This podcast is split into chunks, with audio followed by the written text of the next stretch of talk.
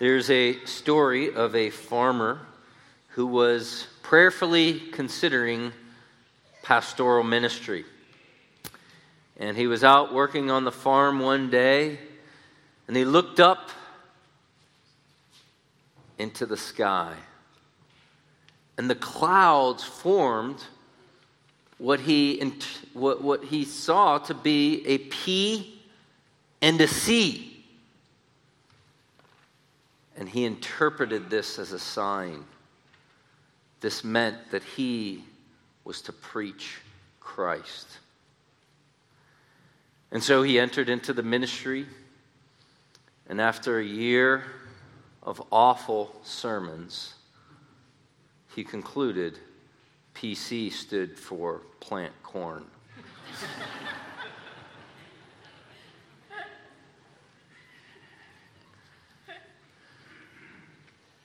The moral of the story being that often we sometimes see certain things or experience certain things, and we interpret them to be, this is the divine will for my life. And we would be sadly mistaken. In fact, as we're going to see in our passage in Leviticus, God gave many prohibitions against this kind of thinking. This was the thing that the pagans did a lot of, regularly interpreting signs and omens and doing divination and consulting the dead. But God said for his people, no. You have no business involving yourself in those kinds of activities. And, and this is a challenge for us as creatures of dust. We want to know the future. We don't like uncertainty. We come across certain decisions in life, and we want to know what is the outcome after I make this decision before we make the decision. But the problem is, is that God has veiled the future from our eyes, and so we're supposed to trust. We're supposed to trust and ultimately use God's word as the guide. And of course, the world around us uses things like horoscopes, fortune cookies, palm reading, tarot cards, Ouija boards, mediums, spiritists. And I think if we have some sense of what the Bible says, we realize, okay, shouldn't be involving myself in those kinds of things.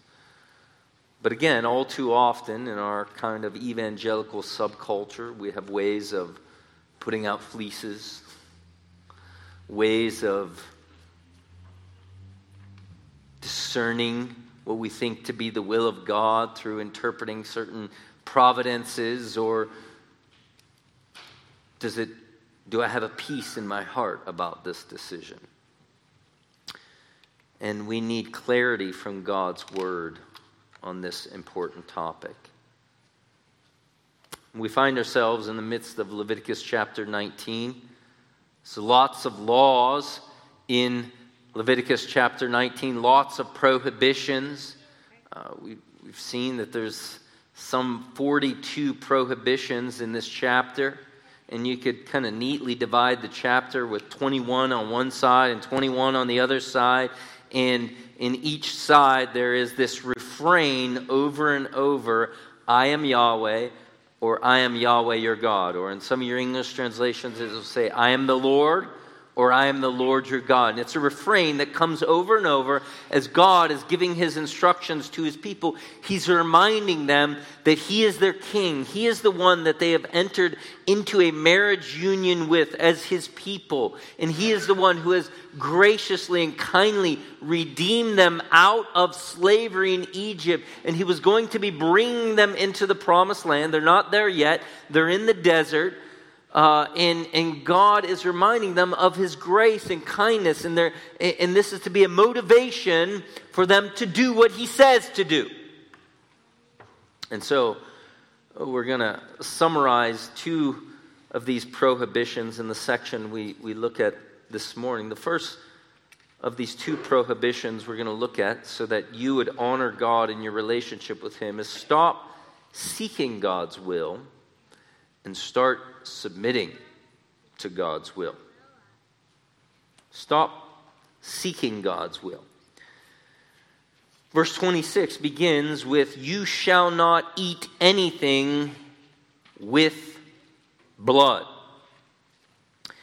Now, we may interpret that and take that to mean this is a reiteration of the prohibitions of chapter seventeen. Remember chapter seventeen? That was a very bloody chapter. There's all kinds of commands against uh, uh, uh, uh, related to sacrifice and the importance of blood. It's where that famous quote that the author of Hebrews mentions, "Without the shedding of blood, there's no forgiveness." Uh, but I don't think that's the prohibition that we find here. I mean, he did spend a whole chapter on that kind of stuff in chapter seventeen. I think what is meant here, given the context of all these other prohibitions that we see in this very context, that it was more related to an idolatrous practice that the pagans around them did that was related to the pooling of blood in the ground uh, and divining with, with, with spirits. Uh, there was a, this may have been something that was going on in First Samuel chapter fourteen. If you remember, Saul's son Jonathan had been sent out to war. In First Samuel fourteen thirty-one says, "They struck the Philistines that day from Michmash to Igelon, and the people were very weary, and the people rushed greedily upon the spoil, and they took the sheep and oxen and calves and slaughtered them on the ground, and the people ate them with blood. Then they told Saul, saying, 'Behold, the people are sinning against Yahweh by eating with blood.' And he said, 'You have acted treacherously. Roll a great stone to me today.'" So, so in this situation that, that we see in First Samuel fourteen, the people were, were, were eating the food with blood in it. And, and this was something that was prohibited. Probably even more nearer to our passage is another passage found in Ezekiel thirty-three twenty-five, when it says, "Therefore say to them, thus says the Lord, you eat meat with blood in it, and lift up your eyes Uh, lift up your eyes to idols.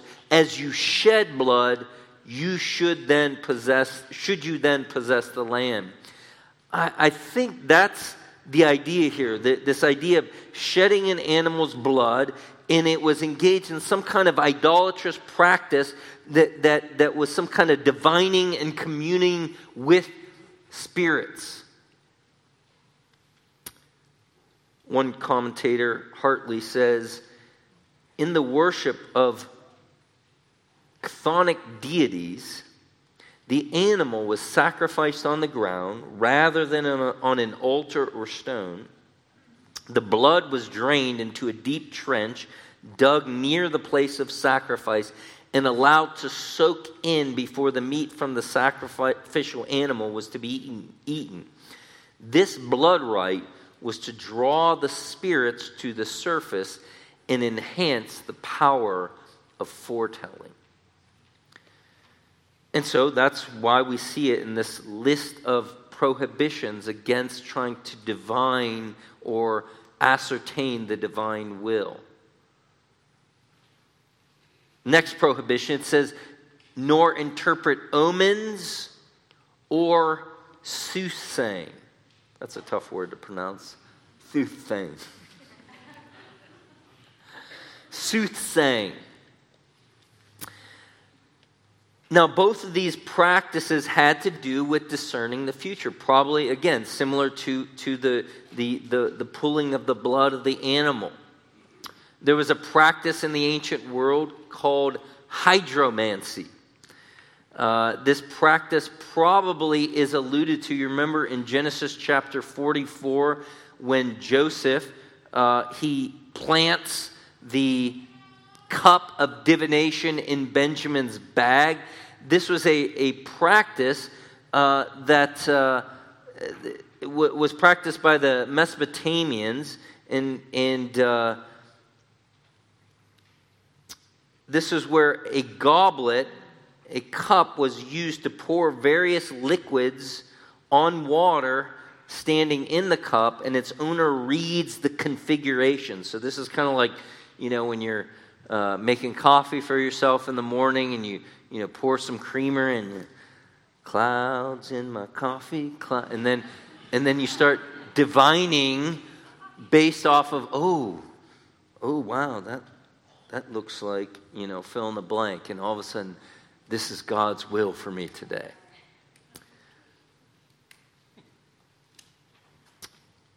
This business of soothsaying as well, and another form of this was called hepatoscopy. You think of the term hepatitis. It's the inflammation of the liver. So you can surmise from this that this had something to do with reading livers, the most popular form of divination amongst the Mesopotamians. Uh, one commentator says was hepatoscopy, the study of the liver of sacrificed animals or occasionally humans. One of the greatest kings of Assyria, Ashurbanipal, spent much of his life studying livers in order to divine the will of his god.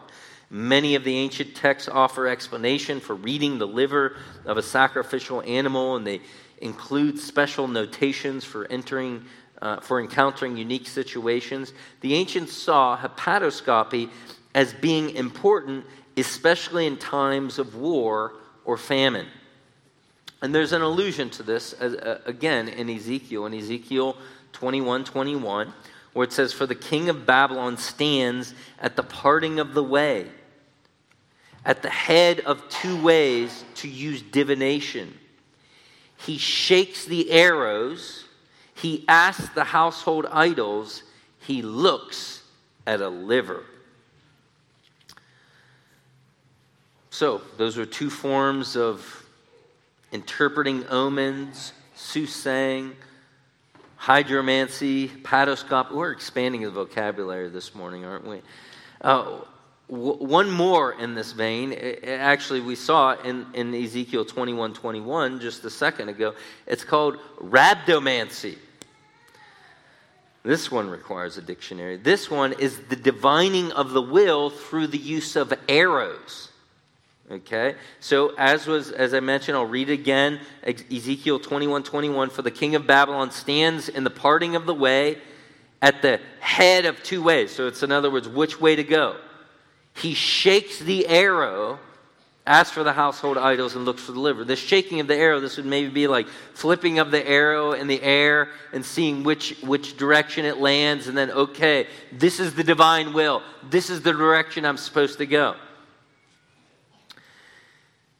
Again, Hartley says that these convictions, this, this kind of divining, uh, denies God is all-powerful. Therefore, participation in these kinds of practices undercuts the foundation of the revelation that Yahweh is the supreme God, the sovereign creator.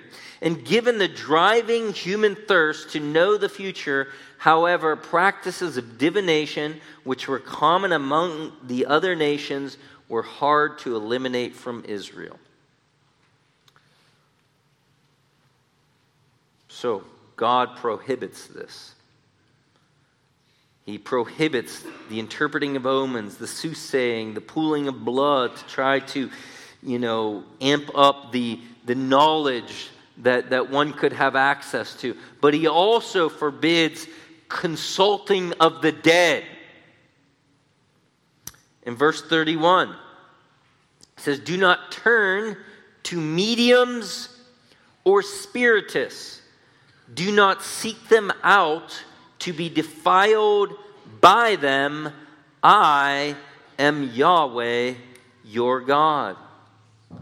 So again, here this practice uh, of, uh, th- this is slightly different than the practice of, of omens and soothsaying. But here you go to a person who's either a medium or a spiritist. Either they're a medium, they, they can communicate with the dead, or they are a spiritist, and the, the idea of this is uh, one that inhabits them. That the spirit of this person comes and inhabits them, and they are able to communicate with them. And, and the idea is communicate uh, certain knowledge in the divine realm, which other earthlings are not privy to. And all of these practices were forbidden by the Lord, so much to the extent when you go over to chapter twenty-one, or chapter twenty, just the following chapter in verses six through eight, it says, "As for the person who turns to mediums and spiritists to play the harlot after them, I will set my face against that person. I will cut him off from among his people. Therefore you shall set yourselves apart as holy and be holy, for I am Yahweh your God. And you shall keep my statutes and do them. I am Yahweh who makes you holy." And then if you go down to the end of the chapter, verse twenty-six of chapter twenty of Leviticus, "Thus you shall be holy to me, for I, Yahweh, am holy. I have separated you from the peoples to be mine. Now a man or a woman who is a medium or a spiritist shall surely die, shall surely be put to death. They shall be stoned with stones. Their blood guiltiness is upon them." And so this was a very serious crime in ancient Israel, so much that it required the death penalty. And of course, we do not live in a, in a theocracy like ancient Israel did, where, where these things are capital crimes, but nonetheless, the principle still exists even in the context of the New Testament church. That God's people as New Testament saints are not to consult mediums or spiritists or to be involved in soothsaying or the interpretation of omens. God forbids it. In fact, you remember there's a couple different instances in the book of Acts. One is in Acts chapter nine. There was Simon the sorcerer, and part of his repentance was what? Turning away from his sorcery. We see similarly in Acts chapter sixteen, the the um, the woman who, the servant girl who was being a, a nuisance to Paul. Remember that one? Uh, in Acts sixteen sixteen says, as they were going about, uh, we were going to the place of prayer, a servant girl having a spirit of divination met with us, who was bringing her masters much profit by fortune telling. Following after Paul and us, she kept crying out, "These men are slaves of the Most High God, who are pro- proclaiming to you the way of salvation." It's very interesting. What she was saying was actually true, right? Verse eighteen, "And she continued doing this for many days, but, but Paul, being greatly annoyed, Paul turned and said to the Spirit, 'I command you in the name of Jesus Christ, leave her.' And at that very moment, it left her." So, so this divination that this woman was doing, very clearly, uh, according to the Word of God, it, it was due to a demonic spirit that was inside of her that needed to be driven out of her. And so, again, you can see this is consistent with the Scriptures, that false gods and this kind of false religion, what lies behind it is demonic activity. Whether it's white witch or black witch, it's all black.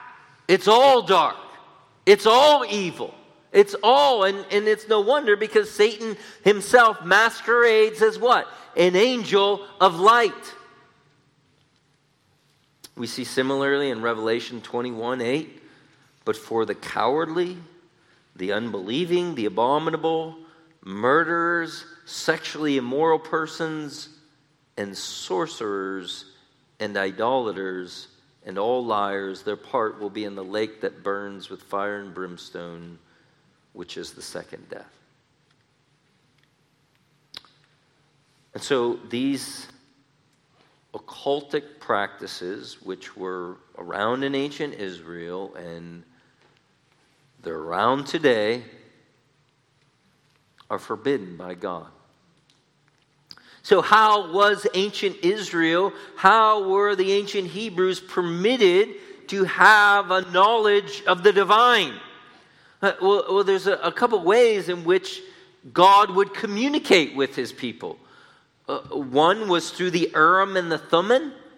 That's another tough one to pronounce. The Urim and the Thummim, this was evidently something that was on the high priest's breastplate. We don't know all the details, but it was some kind of casting of the lots to discern God's will in certain situations.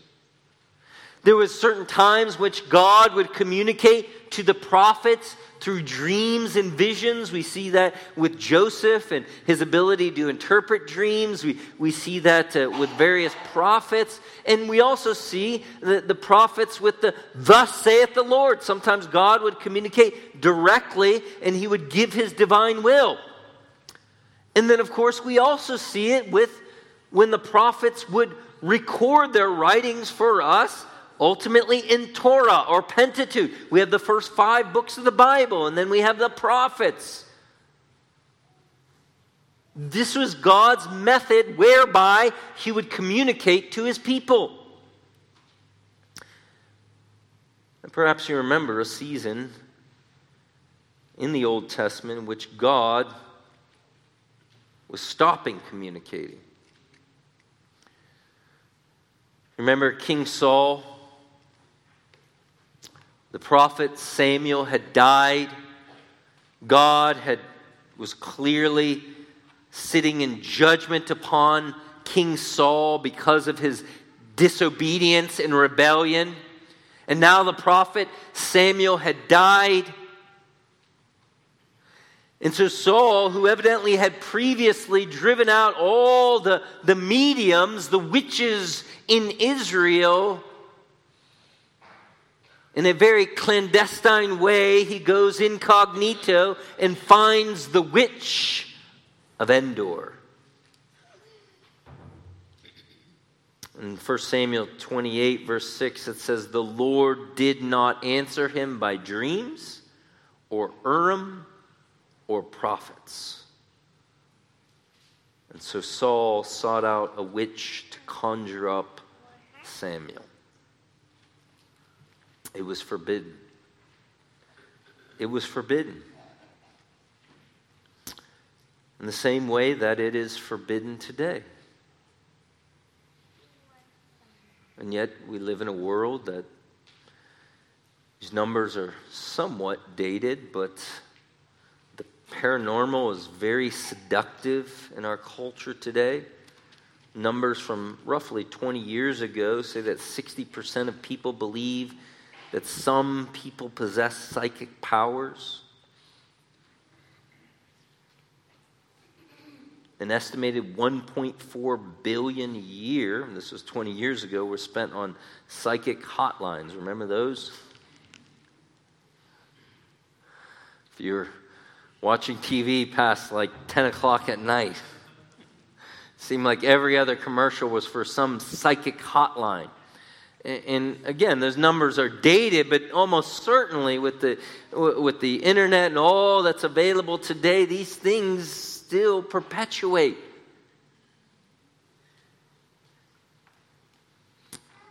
But then again, I would suggest that in our evangelical subculture, we sometimes do similar things to try to discern God's sovereign will. And I think it's very important to understand that when we're, you're reading the scripture, that, that, that you have God's sovereign will, that which go, is going to happen, that which will happen, that which is from, from our vantage point happen, will happen in the future, will absolutely happen in the future, but we don't know it unless God has given us some prophecy related to it, like Jesus is coming back. We know that's going to happen, right? But but but that's usually not the information about the future we want, right? We want to know, who am I going to marry? You know, what kind of career am I going to have? And so you have God's sovereign will that will happen. Whatever has happened in the past was part of his sovereign will. Whatever happens in the future is his sovereign will. Ephesians one eleven, he works all things after the counsel of his will. But then there's God's, uh, that, that's sometimes called his decretive will or his sovereign will. But then there's his, um, sometimes called his preceptive will. Precept just means command, so sometimes it's called his will of command. That's namely all the commands of Scripture. And when it comes to the decisions that we make in life, We are not to try to pursue the divine sovereign will, but instead to make our decisions based upon God's preceptive will. What has He told us to do? What has He commanded us to do? And if He hasn't commanded us, if there's no light from Scripture as far as what direction to go, then in the words of Augustine, love God and do whatever you want. Because if you're loving God, you're going to be concerned about what God has said. Is there anything that Scripture says about this? And then you can do what you want.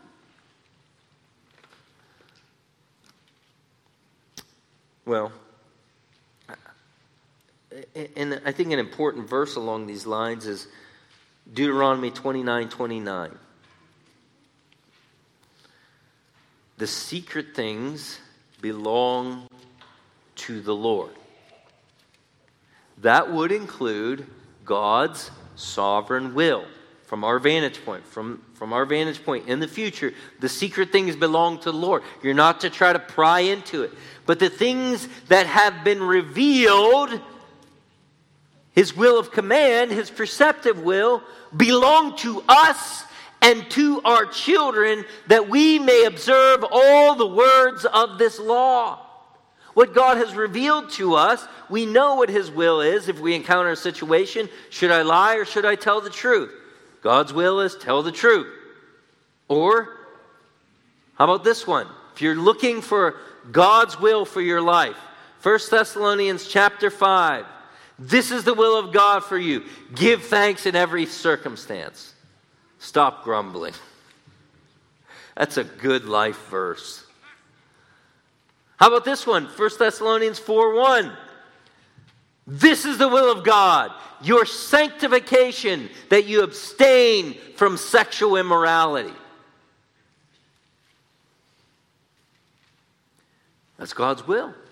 Okay? Anytime we see a command, a prohibition, something we're supposed to do, something we're not supposed to do, that's how we that that is to be the guiding directive for the decisions that we make. So, how would this look? Well, imagine you're a young person. I imagine you're saying, who should I marry? And does God's word say anything about who you should marry? Yes. There's certain people you're not allowed to marry. You're not allowed to marry somebody else who's already married. You're not allowed to marry a close relative. You say, gross. Well, that was chapter eighteen, right? You're not allowed to marry, in the Bible it's not even marriage, but in our culture, because it's called marriage, I guess it needs to be stated, you're not allowed to marry somebody who's of the same sex. You're also, according to the Bible, not allowed to marry somebody who's not a Christian.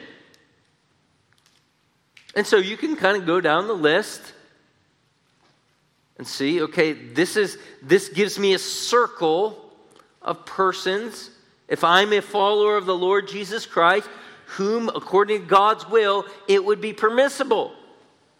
And so you may be, you know, a guy and looking at Jane and Jill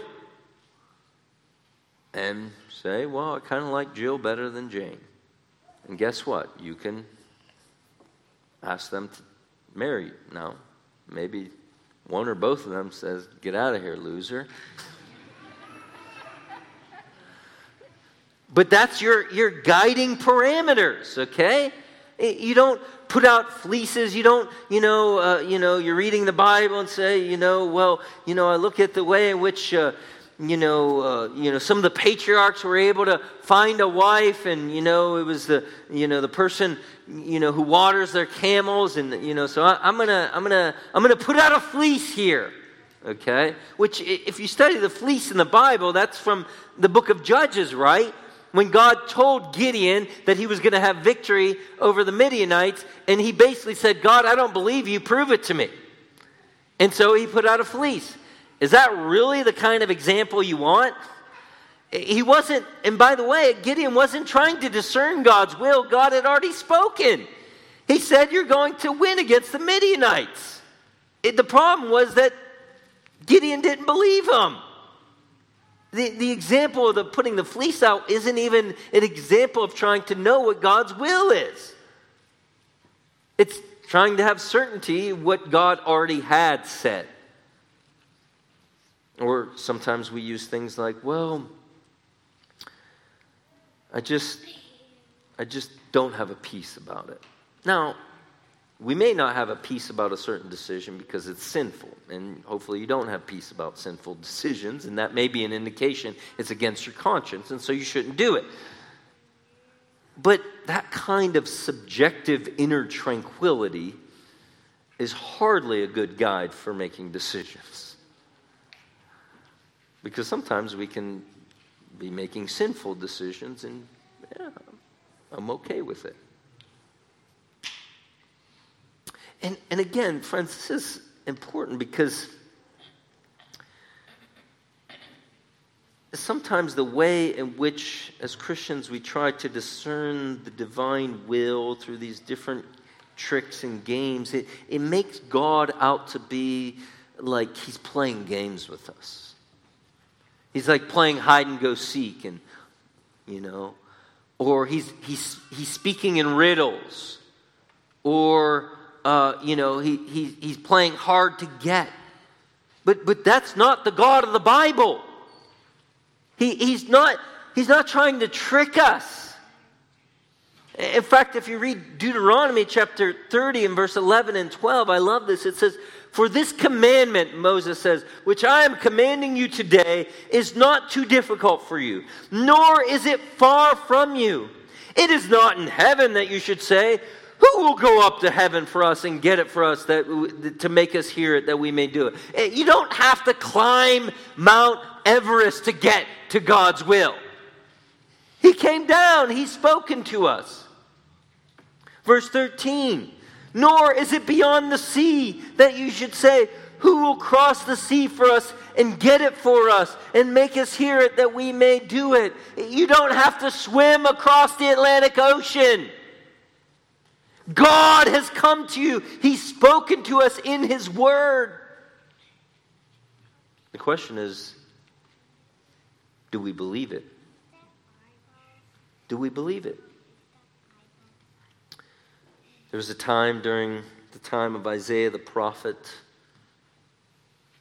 where many were consulting mediums and spiritists to seek the divine will. And in Isaiah chapter eight and verse nineteen, it says, "Now when they say to you, 'Inquire of mediums and the spiritists who whisper and mutter,' should not a people inquire of their God? Should they inquire of the dead on behalf of the living?" And then I love this. Isaiah responds, "To the law and to the testimony. If they do not speak according to this word, it is because they have no dawn." They have no light. Isaiah's response when people are, are going to mediums and spiritists, he mocks them and says, "You consult the dead on behalf of the living. Instead, you consult the word of God, to the law and to the testimony."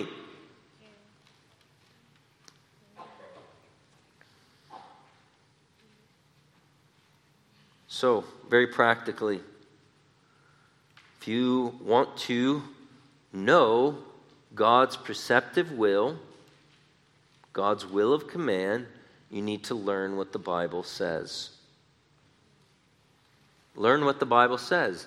Very verse you may have memorized from the time you first became a Christian, Second Timothy three, sixteen, seventeen.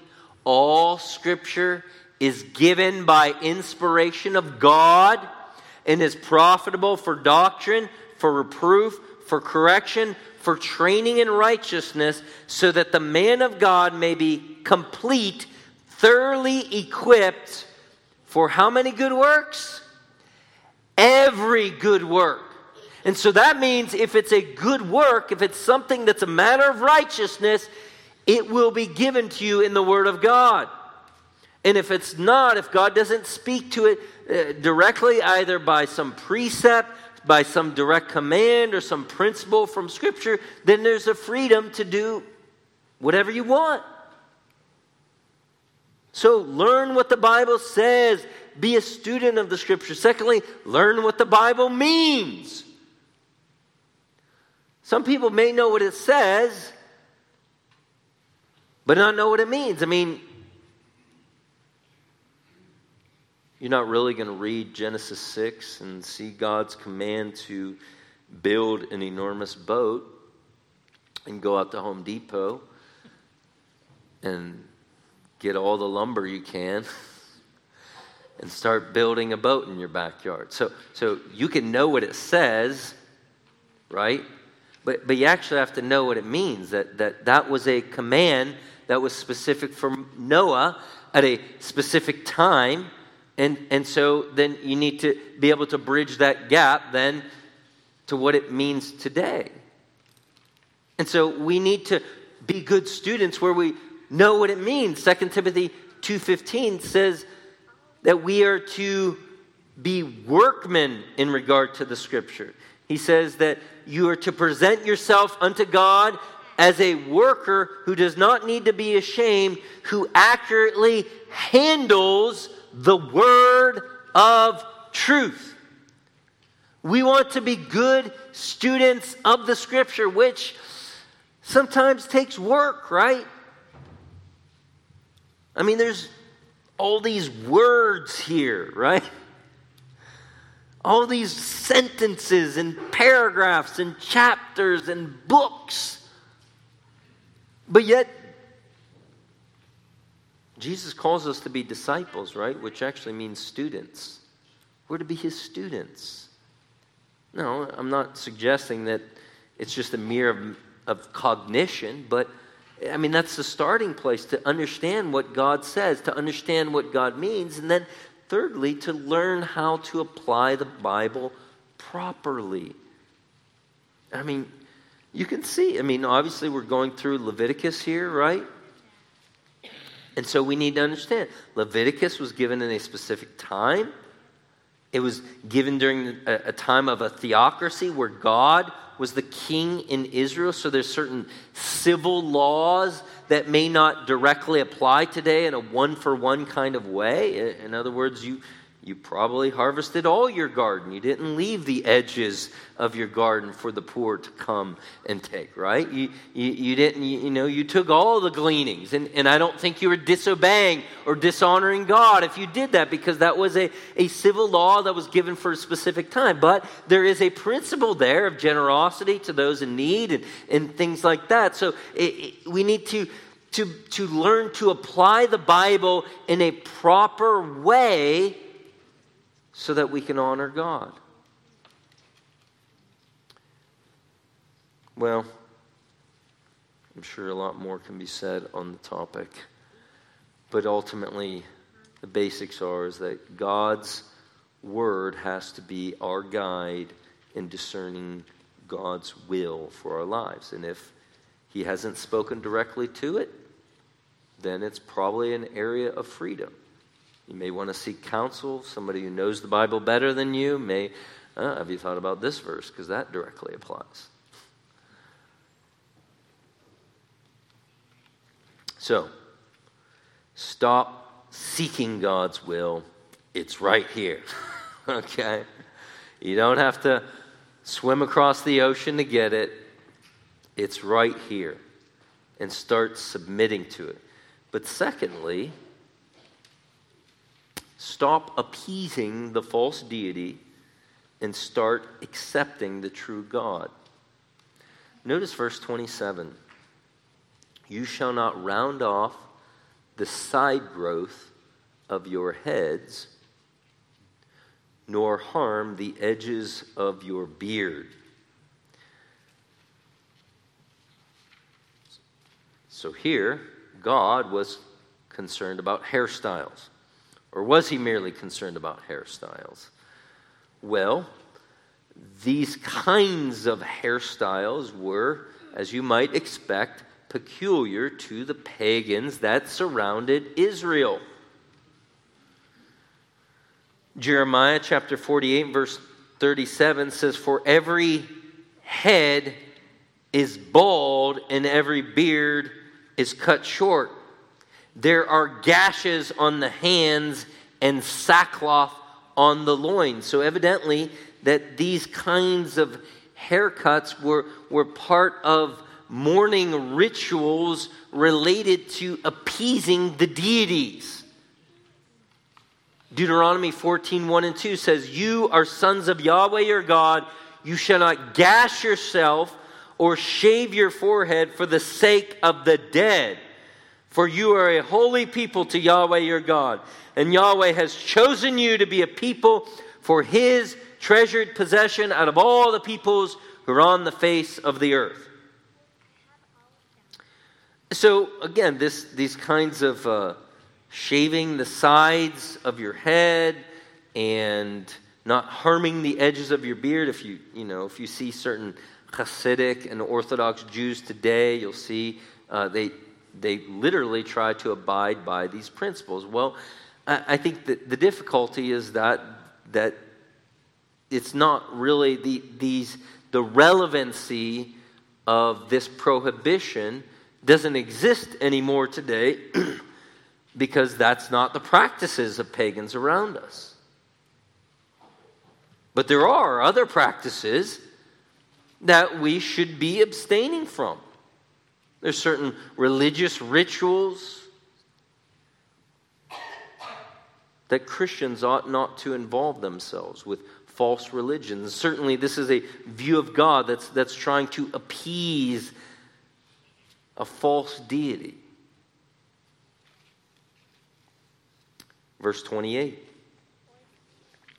"You shall not make any cuts in your body for the dead, nor make any tattoo marks on yourselves. I am Yahweh." Now, some of you parents with teenagers have been waiting to get to this verse. I told you you shouldn't get any tattoos. But wait a second. Hold the phone. Plays under review. Again, this is in the context of these pagan rituals in which there's this gashing or cutting of your own body. One commentator mentions in the Ugaritic myth of Baal, when the chief god, God El, learns that Baal is dead, he goes into paroxysms of grief that emphasize the magnitude of the ca- catastrophe. He pours dirt of mourning on his head, dust of humiliation on his cranium for clothing. He is covered with a girdled, girded garment. With a stone he scratches incisions on his skin. With a razor he cuts, uh, cuts cheeks and chin.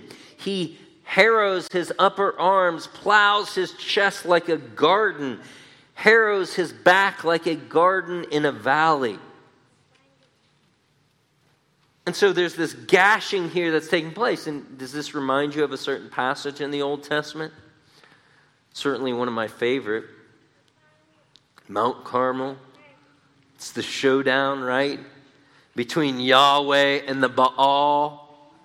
And you remember the, the contest, there had been three years without rain, three years of famine. This was part of God's judgment because in his law he said, if you rebel against me, I'm going to shut up the heavens. And God did for three and a half years.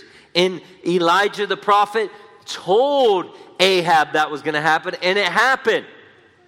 And so now after some three and a half years, there's this contest between Elijah and the prophets of Baal, and, and, and uh, you remember the prophets of Baal, the, the contest is to see who can make God bring rain. And of course, Baal being the fertility god or the god of harvest, this was, this was right in his wheelhouse, you know. This is a fastball right down the middle. But the prophets of Baal, they're crying out to Baal. And you remember Elijah, he's there. Maybe he's on the pot. Maybe he's busy doing business. And he's just mocking them. And then they start cutting themselves, right? Gashing themselves.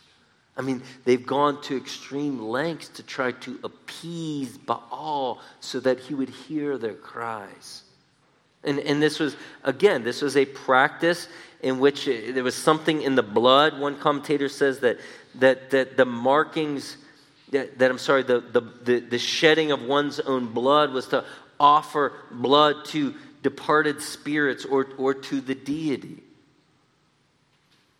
And then you remember Elijah, you know, he, he, guys, you know, bring out the water pots and just start pouring it on. And then he cries out to Yahweh, and Yahweh answers. He brings fire, lightning down from heaven that just consumes the the the the uh, uh, sacrifice on the altar, and then rain comes. The point is, is that this gashing was to appease the deity, as well as, by the way, the tattoo marks. These were these were engravings that uh, these are bodily markings that served as a sign of belonging to a certain cult. And so the, this was a way to show devotion to the deity. So sorry, parents. Now, there may be other legitimate reasons why your child should not get ink on their body, but probably not going to be based off of this verse. Again, this is why we need to be good students of Scripture. But again, if this was showing devotion to some cult, then certainly this would be a passage that would directly apply. If there are certain even markings on the body that were supposed to be communications with the dead, you know, m- maybe that is in some context, and it would be directly applicable. But certainly this is a way of viewing the deity as a deity who's to be appeased. A deity who you are to sacrifice for. A deity, even if you have to harm yourself, you must harm yourself for his benefit. And God says no. Followers of Yahweh ought not have anything to do with that. Because the God of Scripture is a God who does not call for self-harm to get his attention. Again, he is not a God who is playing hide and go seek, and you need to really work hard to get his attention. No wonder of wonders, this God was born of a woman, born under the law to redeem those under the law. That God so loved the world, he sent his one and only Son. And that as God came to this earth and enfleshed himself, it's Christmas, right? You knew I'd get Christmas in here somehow. He came to us.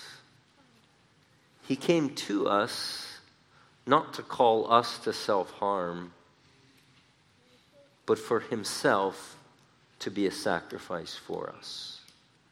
Mark chapter ten and verse forty-five.